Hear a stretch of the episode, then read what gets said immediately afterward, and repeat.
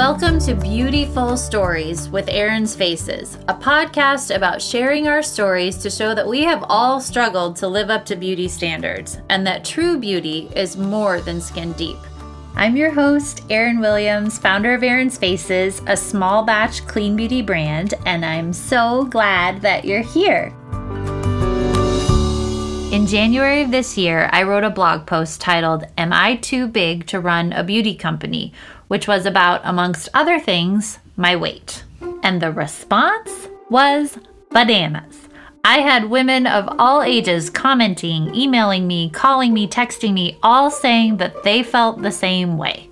The same way being, I don't know how I fit in this world sometimes because of the beauty standards I'm held to.